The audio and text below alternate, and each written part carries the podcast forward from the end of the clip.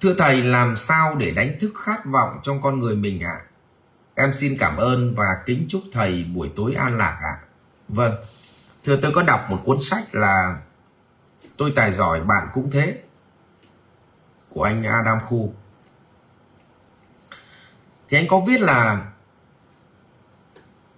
um, ngay thời sinh viên anh đã kiếm được một triệu đô sau khi tốt nghiệp anh kiếm được một triệu đô và anh ấy được gọi là triệu phú.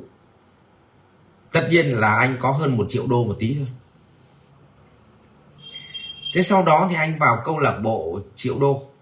Và anh cái cảm thấy nó full happy lắm rồi nhưng mà rất đen.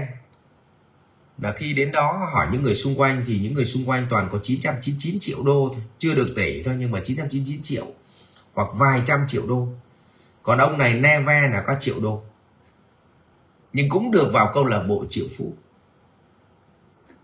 Và bỗng nhiên cái khát vọng của anh nó lại được thổi phồng lên. Vậy thì cũng tương tự như vậy, sống trong đời sống. Thì điều gì nó tăng thêm khát vọng của chúng ta?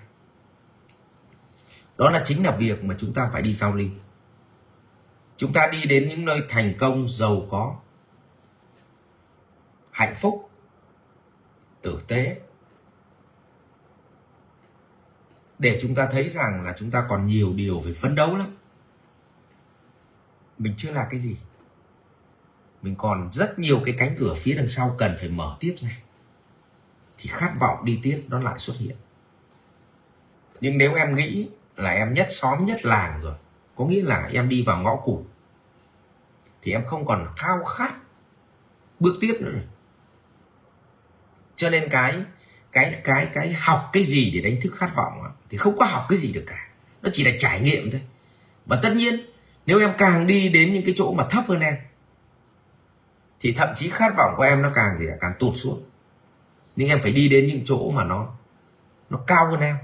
Thì bỗng em nhận ra em chỉ là chú lồn thôi, thì khát vọng nó sẽ xuất hiện.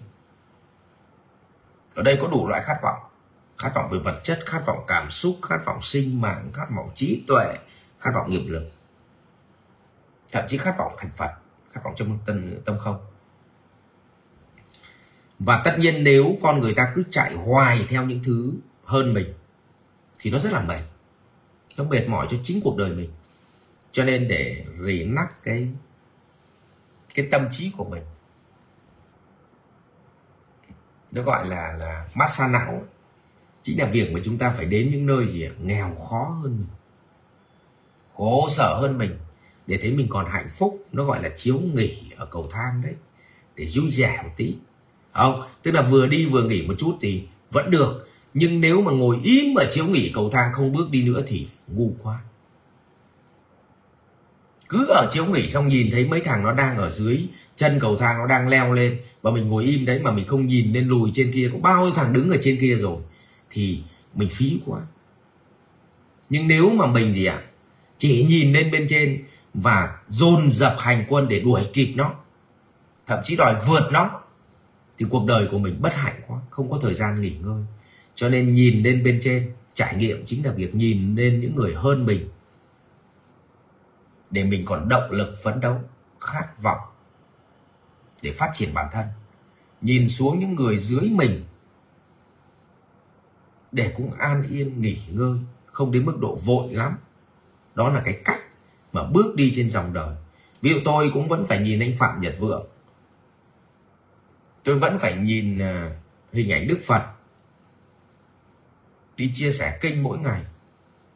Xem cái bộ phim 50 năm tập phim Buddha đấy. 49 năm Đức Phật đi bộ để đi thuyết pháp. Vẫn phải nhìn vào đó. Để thấy rằng mình còn phải phấn đấu nhiều lắm mình chưa là cái gì trong cuộc đời này cả. Nhưng thỉnh thoảng cũng nhìn xuống một số bác còn khổ lắm, để thấy rằng Tuấn ơi, mày cũng ổn đấy. Tức là tự động viên mình tí cho nó phấn khởi ấy.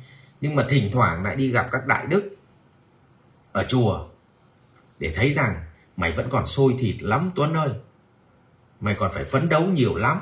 Ví dụ như vậy, để tăng thêm khát vọng vậy thì quá trình chúng ta cần phải đi trải nghiệm để làm mới mình, từ đó làm mới chính cái gì ạ? Làm mới chính cái tâm trí của mình để giúp cho mình tiếp tục khao khát thay đổi bản thân mình. Rồi cảm ơn Morani Kiên.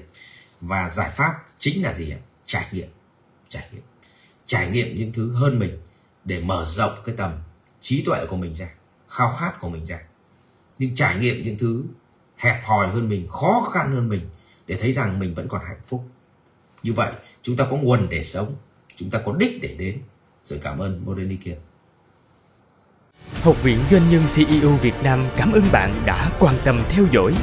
Để biết thêm chi tiết về các chương trình huấn luyện của thầy Ngô Minh Tuấn và Học viện Doanh nhân CEO Việt Nam, xin vui lòng truy cập website ceovietnam.edu.vn